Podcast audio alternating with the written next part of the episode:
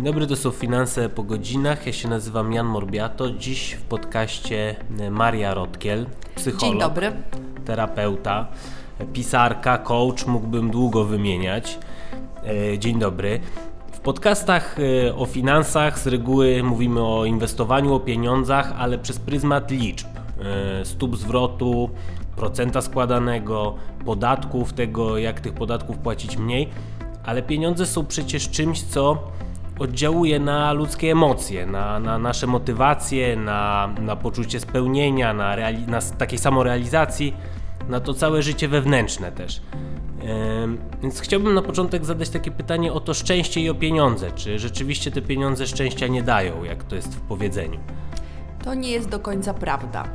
Faktycznie z badań też, ale myślę, e, że również z obserwacji praktyków, czyli terapeutów, psychologów, można powiedzieć, że pieniądze bezpośrednio szczęścia nie dają, w takim rozumieniu, że szczęścia, poczucia dobrostanu, takiej wewnętrznej postawy, która jest związana ze szczęściem, nie kupimy. I ona nie jest stricte związana z sumą pieniędzy, którą posiadamy, natomiast Pieniądze są ważnym warunkiem e, szczęścia w takim rozumieniu, że one dają nam, czy się nam to podoba, czy nie, poczucie bezpieczeństwa.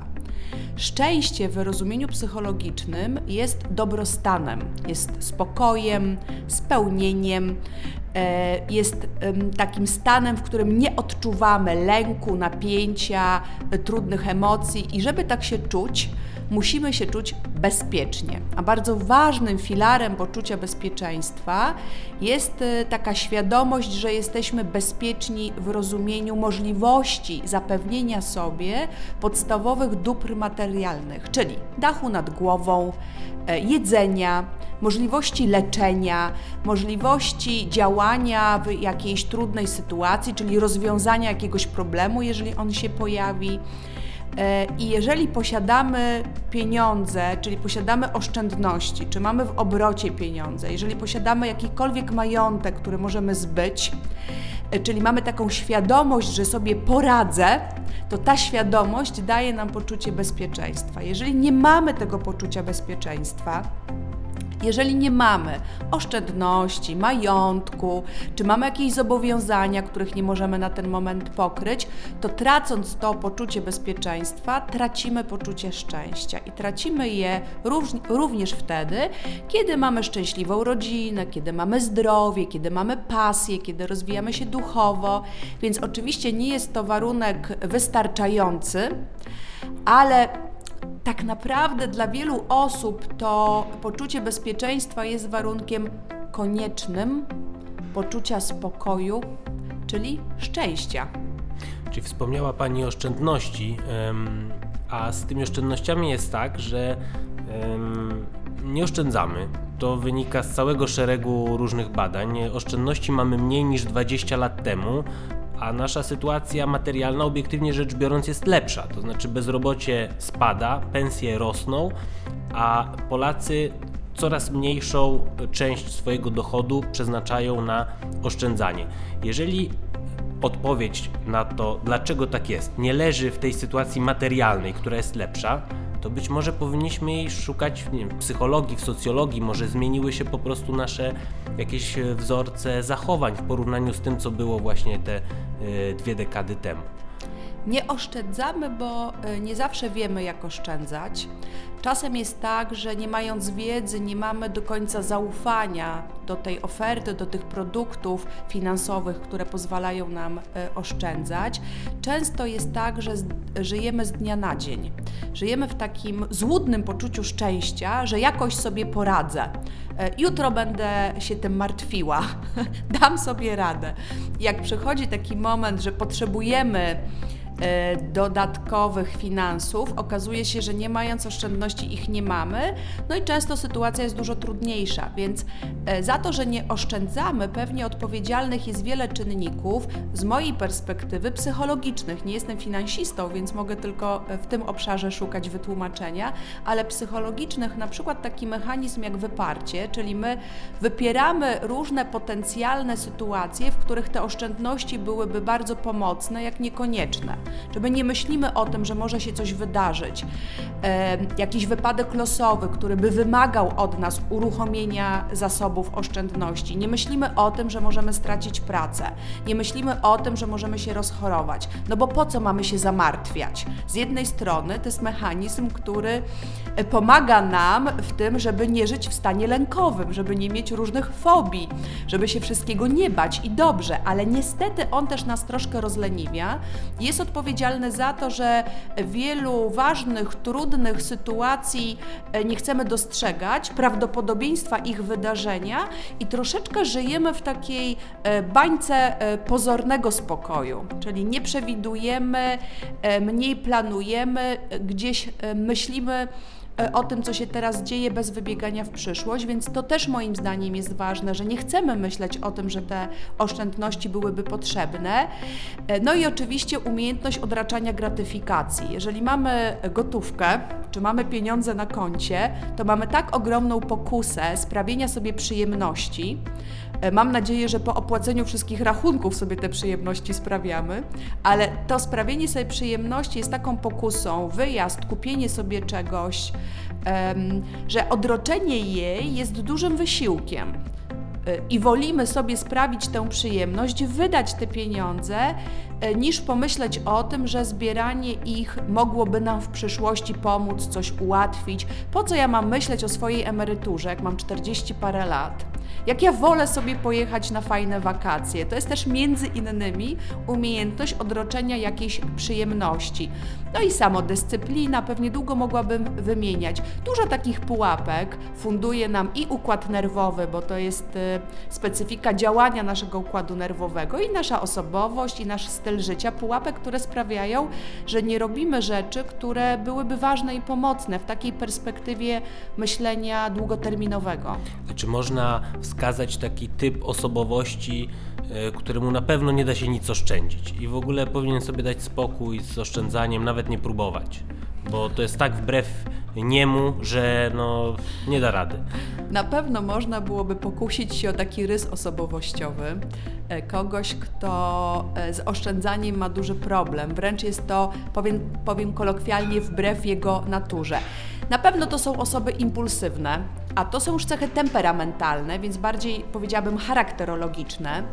E, czyli patrząc na temperament, coś z czym się rodzimy i nad czym nam trudno pracować, to ta impulsywność może być czynnikiem, który nam to oszczędzanie e, utrudnia.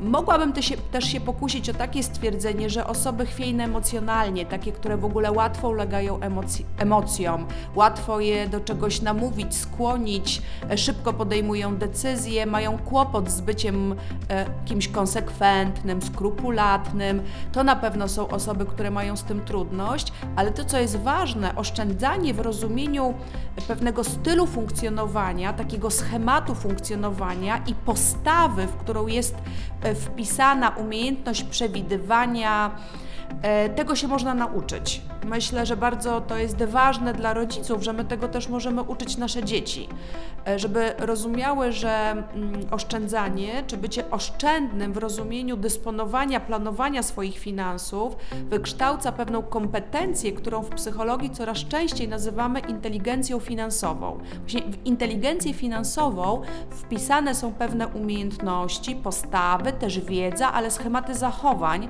które pozwalają nam gospodarować swoimi finansami, planować swoje finanse, myśleć o nich w sposób zrównoważony, bezpieczny, w sposób, który daje nam to poczucie szczęścia, od którego wyszliśmy w rozmowie. Czyli daje nam taką świadomość, że jeżeli wydarzy się coś trudnego, jestem na to przygotowana, że jestem bezpieczna pod względem finansowym, że podejmuję działania i decyzje, które mnie zabezpieczają finansowo. Przecież to nie muszą być bardzo duże sumy, to jest część naszych finansów.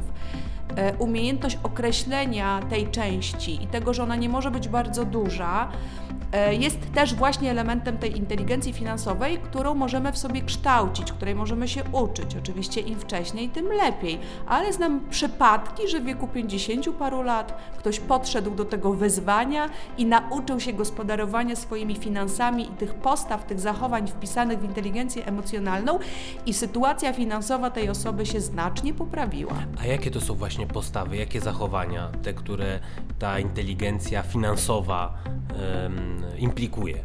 Umiejętność planowania, takiego krótkoterminowego, że ja potrafię planować najbliższy tydzień swoje wydatki, gospodarować tymi finansami w sposób zrównoważony. Umiejętność planowania długoterminowego, więc umiem wybiec w przyszłość, przewidując różne scenariusze, no bo nie znam tej przyszłości, nie jestem jasnowidzem, ale mogę przewidzieć pewne scenariusze. E, Umiem odroczyć tę gratyfikację, czyli nie sprawić sobie teraz przyjemności, która nie jest konieczna i nie jest warunkiem być albo nie być mojego dobrostanu, tylko odłożyć e, część pieniędzy.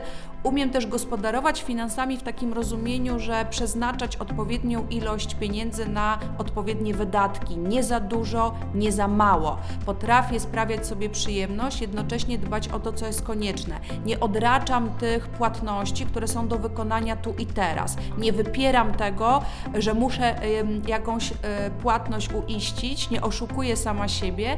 Tak naprawdę to jest. Świadomość swojego potencjału również i też możliwości związanych z finansami. Ja wiem, e, że mogę zarabiać pieniądze, wiem w jakich obszarach te pieniądze potrafię zarobić, więc też potrafię je zarobić, potrafię nimi gospodarować, potrafię je wydatkować, potrafię je oszczędzać, ale kolejne bardzo ważne pojęcie, potrafię je inwestować, bo oszczędzanie i inwestowanie to nie jest do końca to samo. Ja patrzę oczywiście z perspektywy psychologicznej, więc e, Jakie są chcę... różnice z tej perspektywy psychologicznej właśnie, bo to też No ciekawe. takiej, że oszczędzanie jest takim pojęciem, że wiem ile mam i tyle najprawdopodobniej mogę mieć za jakiś czas. Inwestowanie, które może być obarczone jakimś ryzykiem, jest też związane z takim pojęciem okazji, to znaczy ja mogę mieć więcej tych pieniędzy. Ja muszę umie, umieć podjąć decyzję, gdzie szacuję potencjalny zysk i ryzyko yy, i też biorę pod uwagę tę okazję, czyli ten zysk, że mogę pomnożyć. Muszę wiedzieć w tym momencie, mieć jakąś wiedzę, albo inaczej, wiedzieć, kto tę wiedzę ma i pozwoli mi pieniądze zainwestować, bo inteligencja to nie jest e, stricte wiedza tylko i wyłącznie. Inteligencja to jest też umiejętność korzystania z zasobów wiedzy, która jest poza mną. Znaczy, ja nie muszę się znać super na finansach, ale to, co jest ważne, to to, że wiem, kto się zna, wiem, jaka instytucja jest w stanie mi pomóc doradzić i wiem, gdzie pójść, żeby dostać podpowiedź i wsparcie i zarządzić swoimi finansami. I to też się wpisuje w to pojęcie inteligencji finansowej. Wspomniała Pani wcześniej tę osobę taką impulsywną, rozchwianą emocjonalnie, której może być trudno w ogóle zacząć y, oszczędzać. Y, a co ona, co ona może zrobić, żeby, y, żeby zacząć, żeby się zmotywować? Y, czy na przykład to, że zobaczy jakąś kwotę po miesiącu, dwóch, sześciu, to już jest dla niej jakaś gratyfikacja, czy tam potrzeba jakiegoś innego takiego stymulatora, bodźca? Jeżeli znamy swoje słabe strony, czy jak to ładnie się mówi w moim zawodzie, obszary do pracy i zmiany, to też możemy nauczyć się e, to kontrolować. Jeżeli mamy o sobie taką wiedzę, że jesteśmy osobą impulsywną, emocjonalną, która lubi sprawiać sobie przyjemności, której bynajmniej mocną e, stroną nie jest e, umiejętność samokontroli, e, bycie kimś dobrze zorganizowanym, skrupulatnym i konsekwentnym, to możemy ten obszar, który jest narażony na pewne straty czy trudności, trochę powierzyć komuś, do kogo mamy zaufanie. I tutaj można też zarządzanie tymi finansami powierzyć w takim rozumieniu, że możemy ustawić stałe zlecenia, czyli płatności. E, I to nie jest tak, że ja mam pokusę, że jak wiem, że e, drugiego czy pierwszego mam pensję na koncie, to ja lecę do domu, szybko e, te pieniądze wydaję, tylko ja spokojnie poczekam. I to jest możliwe, bo mówimy tutaj dwóch dniach, jednym dniu, kiedy na przykład dzięki stałym zleceniom te najważniejsze płatności, rachunki zostaną opłacone i na przykład y, miesięcznie stała kwota jest odprowadzana z mojego konta, na przykład na rachunek oszczędnościowy czy rachunek inwestycyjny. Ja zawsze mówię, że jak nie potrafisz czegoś zrobić, to zleć to ludziom, czy y, zleć to procedurom, które to zrobią za ciebie. To nie jest powód do wstydu. Jeżeli ja wiem, że się na czymś nie znam, to zlecam to komuś, kto się na tym zna, albo szukam takich rozwiązań, które mi w tym pomogą. Więc możemy poszukać takich rozwiązań, kiedy coś się dzieje e, bez konieczności naszego nadzorowania, pamiętania, bo mówimy też o osobach, które zapominają zapłacić, zapominają, że w tym miesiącu sobie obiecały, że odłożą jakąś niedużą kwotę. Mm, To są takie mechanizmy, na które oczywiście zwalamy brak samodyscypliny, ale fakt faktem, że one nami kierują. Więc jeżeli pójdziemy do kogoś, kto się zna na za- zarządzaniu finansami i ta osoba dowie się od nas, że potrzebujemy takiego wsparcia, ja jestem przekonana, że my dostaniemy podpowiedź, co można zrobić. Czyli zostaniemy tak zaopiekowani i to, w czym nie jesteśmy najlepsi, po prostu zacznie się e, dziać e, bez naszego e, zaangażowania, do którego po prostu nie mamy narzędzi. Tak? Bo, bo nie pamiętamy, bo zapominamy, bo jesteśmy impulsywni, bo jesteśmy chaotyczni, bo nie jesteśmy skrupulatni. E, To się może zadziać e, przy pomocy osób, które mogą nas takim wsparciem czy opieką otoczyć. Ja zawsze to polecam. Jeżeli nie potrafisz czegoś robić, jeżeli coś jest Twoją słabą stroną, to poszukaj e, kogoś, kto będzie Twoim doradcą, przewodnikiem, mentorem, kto Ci w tym pomoże, kto będzie trochę tak za Ciebie e, Twoich spraw ważnych pilnował i to można zrobić. E, wystarczy tylko pomyśleć o tym, że e, te pieniądze i to zarządzanie pieniędzmi jest naprawdę warunkiem koniecznym e, naszego dobrego funkcjonowania. I Tego nie jest to materializm. Tak, nie jest to ani materializm, ani próżność. E, Bez e, dachu nad głową, opłaconych rachunków, bez pieniędzy na codzienną egzystencję i jednak jakiegoś zaplecza, które pozwoli nam działać w trudniejszych e, sytuacjach, które się mogą wydarzyć, no po prostu trudno umówić o dobrostanie, poczuciu szczęścia e, i codziennej egzystencji, która powinna być bezpieczna, czyli spokojna. Czy to zgromadzenie oszczędności, e, nie mówimy o fortunie, ale w ogóle na przykład zaczęcie, e, rozpoczęcie oszczędzania, zgromadzenie jakiejś oszczędności, czy rozpoczęcie przygody takiej z inwestowaniem, ono może być celem samym w sobie, czy raczej powinniśmy sobie wizualizować to coś, co dzięki temu osiągniemy? To zależy od naszej osobowości, bo są osoby, dla których e, cel sam w sobie będzie już motywacją i cel sam w sobie w rozumieniu e, coś osiągnę konkretnie e, może być ważny, a są osoby, dla których sam proces. Dobrym przykładem jest inwestowanie. Są osoby, dla których e, sam fakt inwestowania, tak jak Pan powiedział, przygoda, wyzwanie i trochę ryzyko, ale też e, potencjalnie nagroda, którą dostaniemy, to jest ciekawe, to jest ekscytujące. Jeżeli robimy to w sposób zrównoważony, jeżeli potrafimy korzystać z wiedzy ludzi, którzy ją mają i instytucji, to jest to i bezpieczne, ale e, sam ten fakt jest dla nas ciekawy.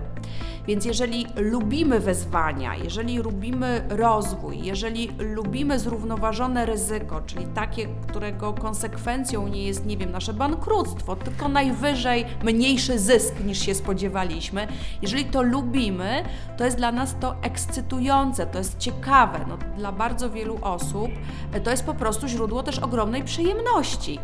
A są osoby, które nie znoszą ryzyka, boją się nowego bardzo są przywiązane do starych schematów zachowań, więc dla nich tutaj bardziej e, taka wiedza i kwestia dotycząca konkretów. Za 5 lat będę miała kwotę X. To jest mój cel. Ja nie chcę podejmować ryzyka, ja chcę mieć tę maksymalną pewność, że tę kwotę X będę miała. Dzięki temu się czuję bezpiecznie. Dobrze, to się na tym koncentrujmy. To też, też jest bardzo ważne, żebyśmy wybierali takie narzędzia i taką drogę, która jest najlepiej wpisana w naszą osobowość, nasz temperament, nasze schematy zachowań, ale tak naprawdę wszyscy dążymy do jednego, do poczucia. y, bezpieczeństwa, które jest związane z bezpieczeństwem finansowym. Tak ważnym i koniecznym do tego, żebyśmy się dobrze czuli, dobrze funkcjonowali, ale też w pełni rozwijali swój potencjał, bo my wiemy z bardzo wielu badań, że jeżeli człowiek się nie czuje bezpiecznie, ma poczucie niepokoju, niepewności, lęku, to jest mniej efektywny. Też jest mniej efektywny zawodowo, czyli będzie gorzej wykonywał swoje obowiązki, więc bardzo prawdopodobne, że albo gorzej zarabiał, albo nie tak dobrze, jakby mógł. Więc pamiętajmy o tym mechanizmie, że im się czujemy lepiej, bezpieczniej i pewniej, tym więcej korzyści również na polu finansowym. Dlatego warto to poczucie bezpieczeństwa zapewnić, bo oprócz tego, że lepiej śpimy, jesteśmy milsi dla ludzi, dla otoczenia, to jesteśmy też bardziej efektywni e, na każdym polu, w każdym obszarze również, a może przede wszystkim zawodowym. Zmieńmy trochę temat, to znaczy zostajemy cały czas w finansach, y, zostajemy przy oszczędzaniu, ale ten podcast będzie na naszym kanale w lutym. Luty to jest miesiąc zakochanych i chciałbym zapytać o pieniądze, a związki. Y, w moim przypadku, w przypadku mojego małżeństwa, pieniądze, finanse, budżet domowy jest czymś, co mam wrażenie, że cementuje mm, mm, naszą relację, moją z żoną. Natomiast wiem, że pieniądze mogą też być problemem dużym. I jak y, o tych pieniądzach w domu y, rozmawiać, jak nimi zarządzać, żeby y, na tym tle nie powstawały właśnie jakieś animozje? Rozmawiać. Bardzo wiele par Wiem to z doświadczenia, bo zajmuję się terapią rodzinną, ale też z wielu badań po prostu o finansach nie rozmawia. Bo to nieromantyczne, bo to przyziemne, bo mamy obawę, że druga strona źle nas zrozumie. Nie, roz, nie rozmawiamy o tym, jaki mamy stosunek do pieniędzy, jak nimi zarządzamy. Nie rozmawiamy często w ogóle o tym, ile mamy pieniędzy i jaki mamy majątek. To, to się okazuje dopiero. A co więcej, kiedy zaczynamy prowadzić wspólne gospodarstwo domowe, to się ładnie kiedyś mówiło, to nie rozmawiamy o tym, e, kto za co płaci, tylko to ma się po prostu zadziać w sposób magiczny. No ja jeszcze nie widziałam sytuacji, żeby, jakaś, żeby jakiś problem czy jakieś wyzwanie się rozwiązało w sposób magiczny. Z reguły ta magiczność polega na tym, że pojawia się pierwszy konflikt, pierwsze nieporozumienie, no i wtedy musimy się docierać. Więc zasada jest taka, że rozmawiamy. Przede wszystkim rozmawiamy o tym, jak się dzielimy mm, obowiązkami finansowymi. Jeżeli zamieszkujemy razem, to powinniśmy trochę tak jak w firmie usiąść, zrobić sobie tabelkę wydatków, kosztów, przychody, dochody i to policzyć. Tak, umiemy liczyć na szczęście większość z nas, a jak nie, to mamy maszyny, które nam w tym pomagają. Więc po prostu musimy usiąść, zadeklarować, kto jaką kwotę może przeznaczyć, jest w stanie przeznaczyć na wspólne wydatki. Jeżeli mieszkamy pod wspólnym dachem, to jest to nasz wspólny wydatek. Jeżeli jeździmy jednym samochodem, to jest nasz wspólny wydatek. I jeżeli my się tego tematu nie boimy na początku, to jak pojawiają się kredyty, dzieci, psy, koty, chorzy rodzice i różne nasze zobowiązania dodatkowe, to jest szansa, że to życie nam się układa dobrze i każde nowe zobowiązanie jesteśmy w stanie włączyć w tę y, codzienność. A tak jak Państwu powiedziałam, wiele par na samym początku nie robi tego, nie, nie, nie rozmawia. I później się okazuje, że ktoś e, oczekiwał, że ta druga osoba się domyśli, że przecież to nie może być tak, że tylko jedna osoba płaci. Wiele nieprzyjemnych sytuacji, których można uniknąć e, właśnie dzięki rozmowie, rozmowie, której konsekwencją powinno być stworzenie wspólnego budżetu domowego, gdzie my wiemy, kto ile jest w stanie zadeklarować, łożyć, kiedy znamy swoje i kiedy potrafimy tym budżetem zarządzać. E, I oszczędności. Znaczy, to wiemy też z badań, że małżeństwa, pary, które mają oszczędności, już nie mówiąc o tym, że jakieś lokaty, że jakieś pieniądze, które są zainwestowane, ale które czują się pod tym względem bezpiecznie, po prostu się mniej kłócą. Więc znowu wracamy do pojęcia szczęścia. Mniej się kłócą, tak, bo są y, spokojniejsi, bo mniej się boją różnych niespodziewanych wydatków, bo jak się y, jakiś niespodziewany wydatek pojawia, no nie jest to źródłem takiego niepokoju, stresu i kto teraz ma to pokryć E, Więc jeżeli potrafimy mm, planować nasze wspólne wydatki, rozmawiamy o tym, nie boimy się tego tematu, e, to nie jest to powód do nieporozumień, a jest najczęstszym powodem do kłótni i nieporozumień, ponieważ o tym nie rozmawiamy i nie zarządzamy tym. Zaczęliśmy od szczęścia, na szczęściu skończyliśmy. Lepszej klamry kompozycyjnej bym nie wymyślił. Pani Mario, dziękuję bardzo za Dziękuję rozmowę. bardzo i dużo szczęścia życzę. Moim dzisiejszym gościem była Maria Rotkiel, psycholog. Rozmawialiśmy o pieniądzach i o szczęściu. Ja się nazywam Jan Morbiato i zapraszam do kolejnego podcastu Finanse po godzinach. Do usłyszenia.